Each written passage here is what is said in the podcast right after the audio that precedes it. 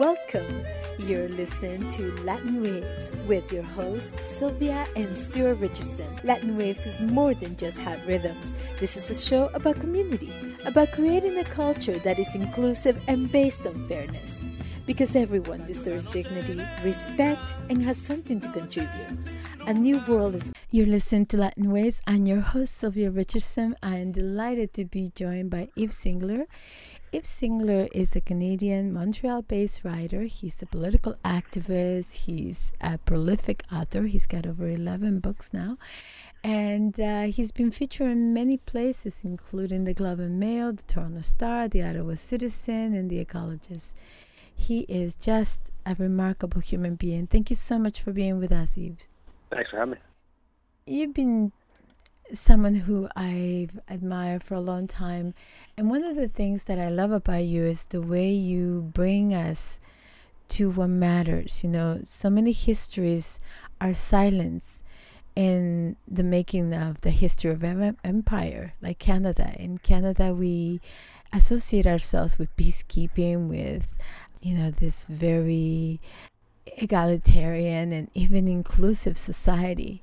And yet, when we think about our history abroad, our participation in the oppression of other peoples, um, that doesn't really make the mark. So, can we talk a little bit about our role in the history of the Haitian people? Because Haiti is one of those remarkable places, the first place to abolish slavery, and they paid a huge price for it.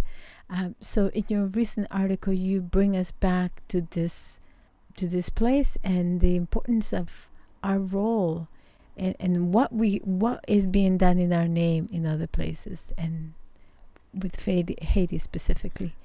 I mean, Haiti, of course, is the place that uh, that abolished racial slavery uh, in the Americas uh, decades and decades before uh, elsewhere, and uh, they fought a very, very violent and um, intense war, uh, which ultimately defeated the French, the British, uh, and the Spanish empires, with Americans at different periods uh, backing uh, different factions. Canada helped the British. John Graves Simcoe, who was actually famous in there's a Simcoe Day in Ontario, um, who, was, who was actually cited as having um, helped end slavery in Canada. He actually uh, led the reimposition of slavery during the Haitian Revolution. And uh, boats from Halifax um, supported the uh, the effort to uh, the British effort to uh, reinstall uh, slavery in Haiti and to turn it into a, a, British uh, colony. So, so the Haitian Revolution is, is probably the greatest example of human liberation in the history of humanity. Um, but it had it had immense, immense geopolitical con- uh, consequences, effects, uh, and obviously played a big role in leading to the abolition of slavery uh, uh more generally. But Haiti has basically been uh, been punished um, since that time and was isolated for formerly isolated, isolated by the U.S. for 60 years. Uh, there's lots of history that the French forced the Haitians to to repay um, to pay or to pay a, a, debt of, of independence so that those who liberated themselves by force of arms were then forced to pay French uh, slave owners for lost property. The lost property was the uh, the land and the, the slaves themselves, um, which had a, a, hugely damaging effect on um, Haitian economic and political life. It took Haiti more than 120 years to pay off that uh, debt of independence or ransom of independence because the French forced the threatened to uh, to reinvade, um, to force Haiti to pay. So there's this, you know, there's a long history. There's very fascinating Haitian history, and the Haitian Revolution, of course, is one of the most you know fascinating uh, uh, historical uh, events really ever. But uh, but to bring us up to today and uh, and Canada's role specifically, uh, there's a a mass protests that have erupted over the past couple of weeks uh, not just in Port-au-Prince, in, in cities all across the country. And there's uh, uh, and Digoave and uh, Cap-Haïtien. There's been major demonstrations. And basically, they're, well, our media will never say this, they're basically protesting the uh, the Canadian U.S. installed leader. And as as hard as this might be to believe, the person who they're protesting, is the who's leading Haiti today, was actually put in place uh, through a tweet. Um, and uh, basically, after uh, Jovenel Moïse was was assassinated, the uh, the president uh, just over a year ago, there were three different individuals who claimed that they were the uh, the rightful uh, individual to take on, to continue on, to, to lead the country. And the core group, which is a group of U.S., France, Canada, Germany, uh, the Organization of American States, UN, and European Union representatives. And it's been really the body that's had an incredible amount of influence at some points, determinant level of influence within Haiti over the past uh, decade, uh, two decades really. And uh, basically, that core group, which is obviously U.S. is the main power, but Canada's the secondary power in Haiti. They um, they decided that um, Ariel Henry was the uh, the rightful leader. Uh, there was no constitutional basis for this. There's no he doesn't have any popular support. He's not somebody who's you know you know well liked. And uh, they decided through a statement that was posted on Twitter that Ariel Henry was the rightful leader, and um, and uh, the other two uh, main figures within the uh, the PHTK ruling political party fell into line with what the uh, core group wanted. And um, oh, since that time, since Henry has been in office, things already a very difficult situation um, have just deteriorated. And there's, you know, been major protests, and the Canadian government over the past couple of weeks has really led an effort to uh, bring international uh, interest and, and, involvement in Haiti. And they do they do this under the guise of, you know, helping Haiti. But if you look at the recent history uh, of the past two decades, and you, more it goes back further than that, but the past two decades is very clear. Canada has has consistently supported the uh, the most reactionary, elitist uh, factions within Haiti, violent factions, you know, drug running, uh, corrupt uh, political factions, and uh, and that's what they're doing. They're continuing to do today. So they're saying that you know we need to have foreign intervention because there's you know, growth of uh, gang violence and there's insecurity problems, but the Canadian government has been promoting the political forces and the political factions in Haiti that are the most uh, inclined towards violence and inclined towards corruption. And, and on the other hand, they have undermined those political forces that are are um, uh, challenging, uh, uh, you know, that are, that are, that are able to uh, forward a different vision of a more egalitarian, a more functional uh, country. And the most obvious way in which they did that was by overthrowing an elected government, and not just an elected president, but thousands of elected officials back in 2004 and uh, installing this coup government that killed thousands. And they, Canada was involved in the, the uh, planning of the coup, bringing together the international forces, 13 months that would later uh, orchestrate the ouster of the elected uh, uh, government.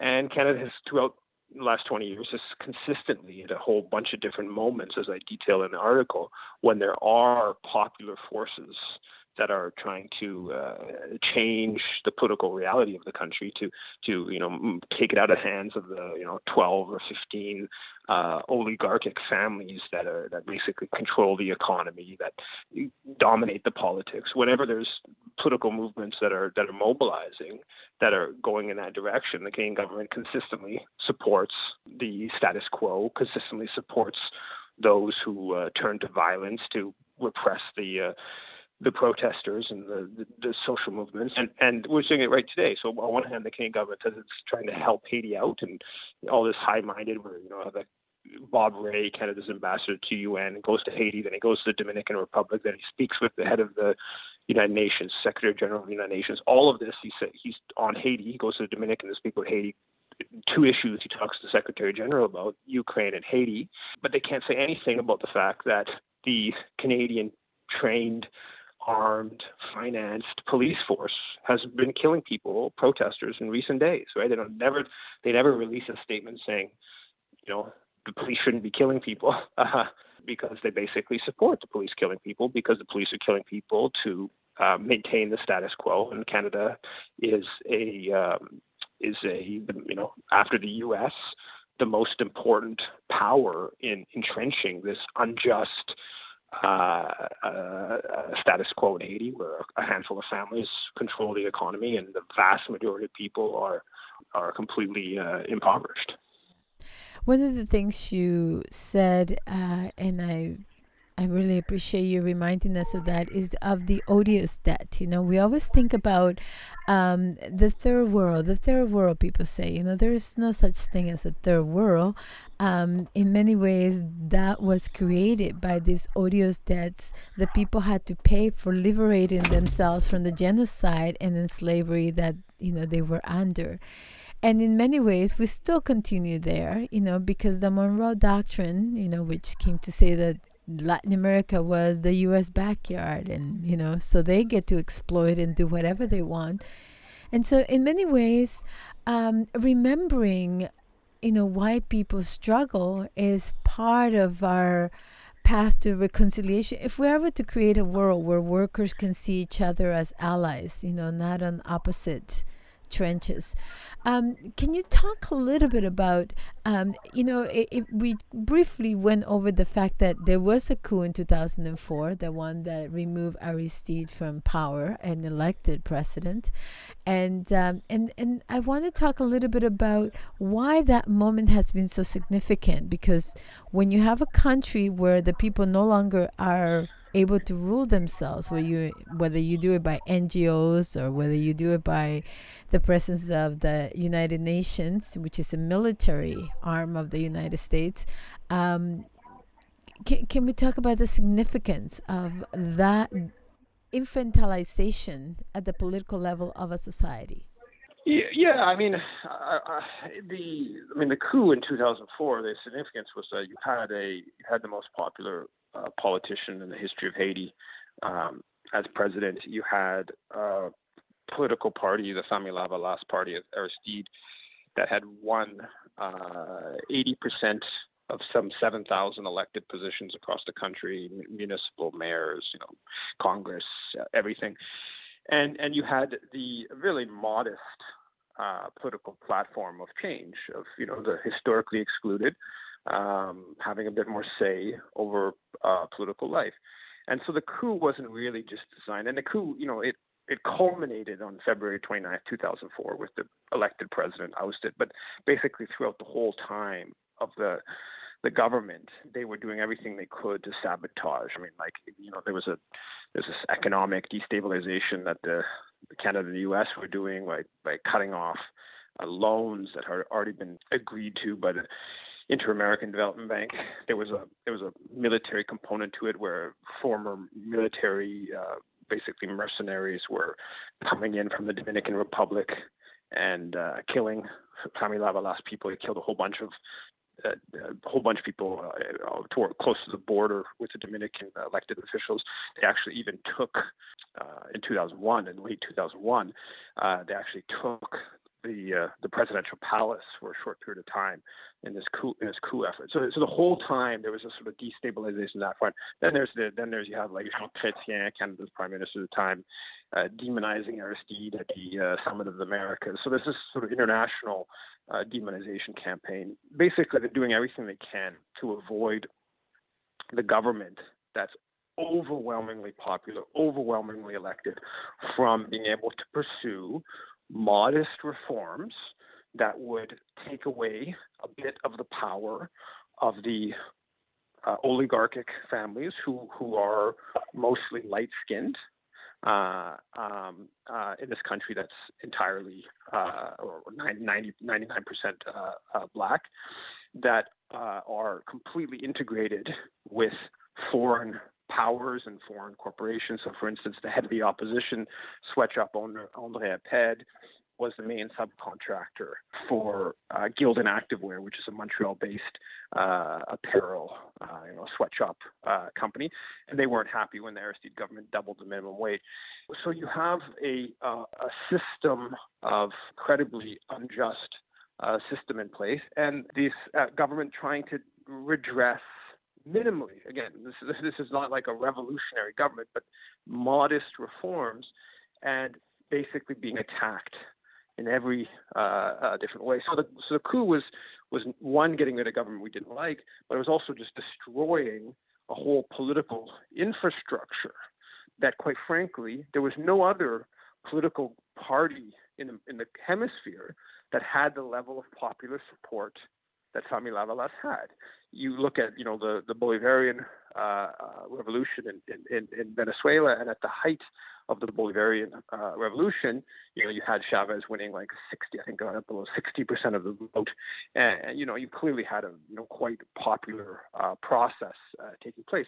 But in Haiti, the, you know, the the, the Aristide's popularity, you know, far surpassed that, and the you know the opposition boycotted the presidential election because they knew they were going to lose. We don't know exactly how popular you know he was, but it's probably into the 75%, 80% kind of range of what he would have won in a in a fully open and and and uh, and uh, you know fair fair election. So so the the the point was to you know crush this political party slash movement of the poor, and it was to you know re-entrench the the oligarchic uh, class and also foreign domination. And that's where you bring in the you know UN. It was a foreign force that overthrew the government, and then it was a UN occupation force for for 17 years.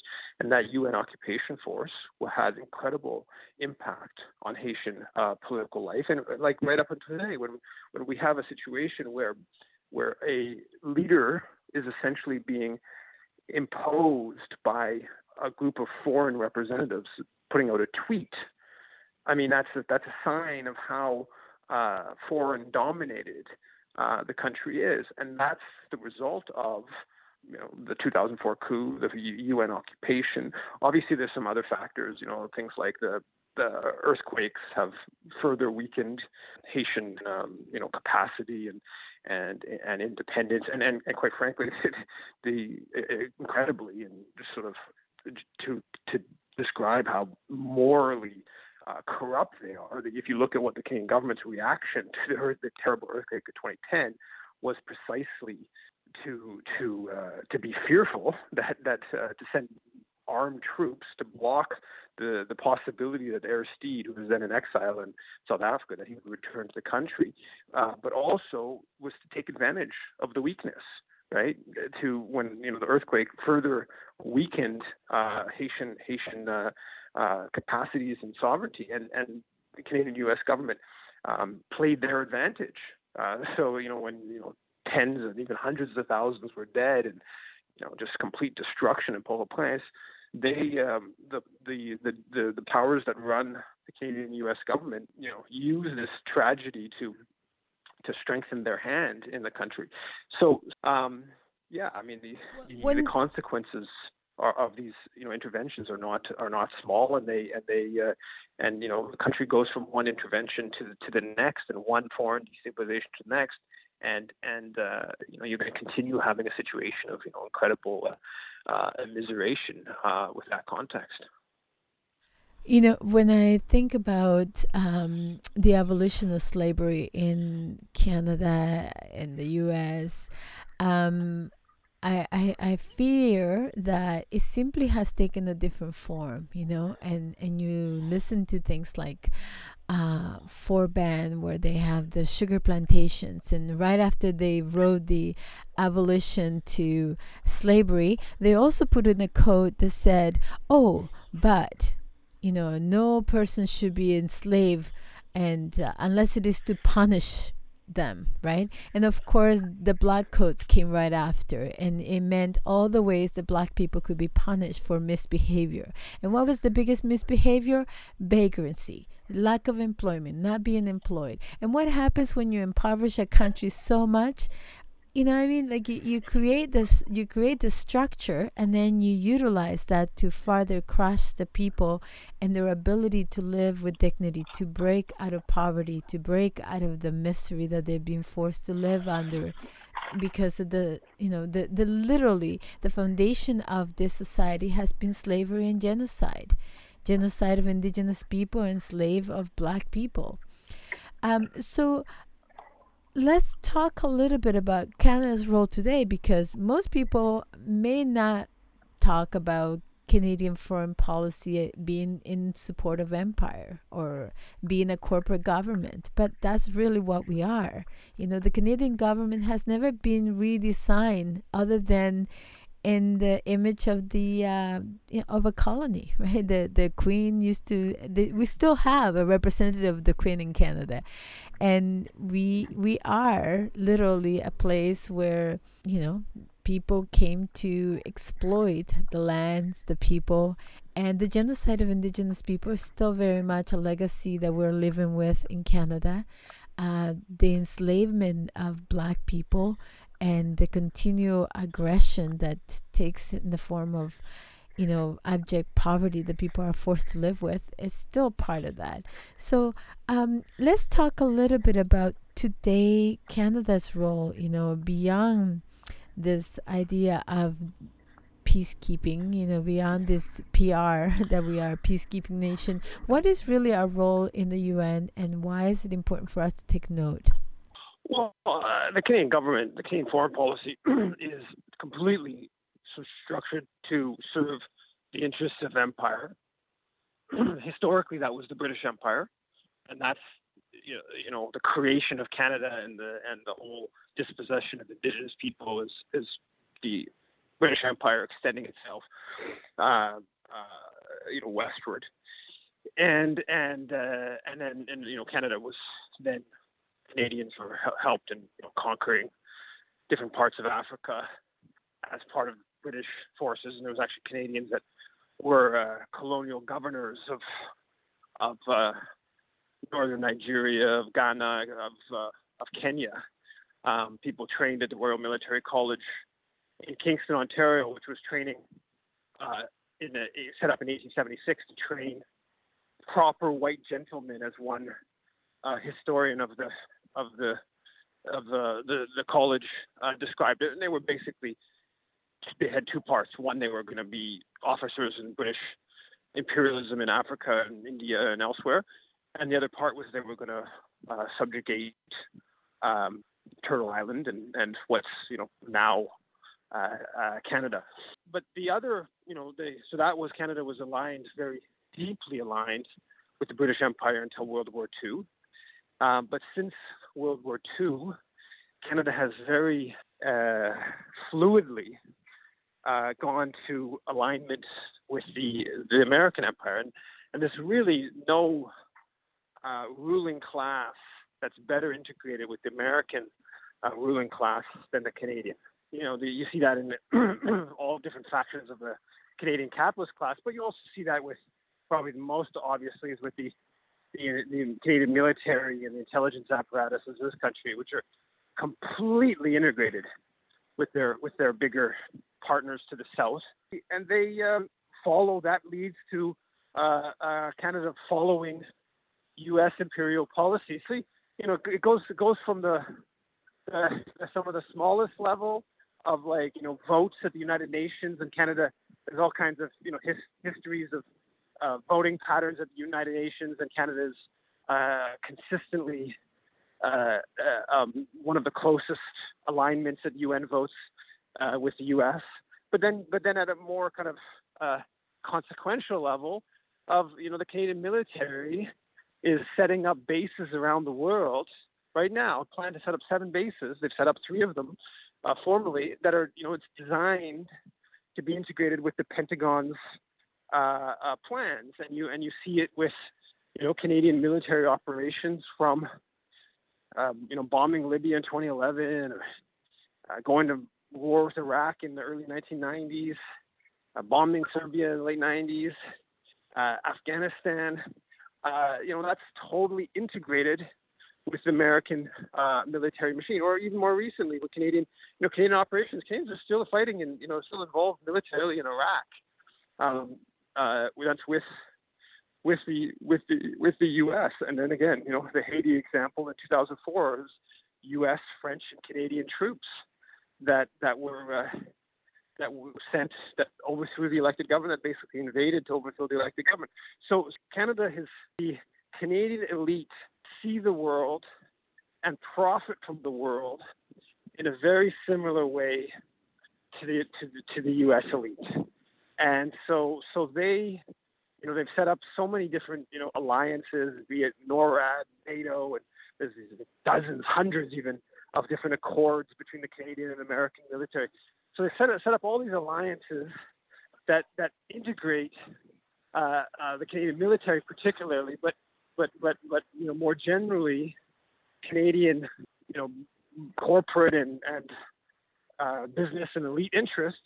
Um, that that that it's sort of you know the U.S. doesn't have to like force Canada to join uh, its imperial project. It's it's just totally integrated into the imperial project, and there's all kinds of factors that help explain that. There's the whole colonial process that Canada's you know been part of for for for you know centuries.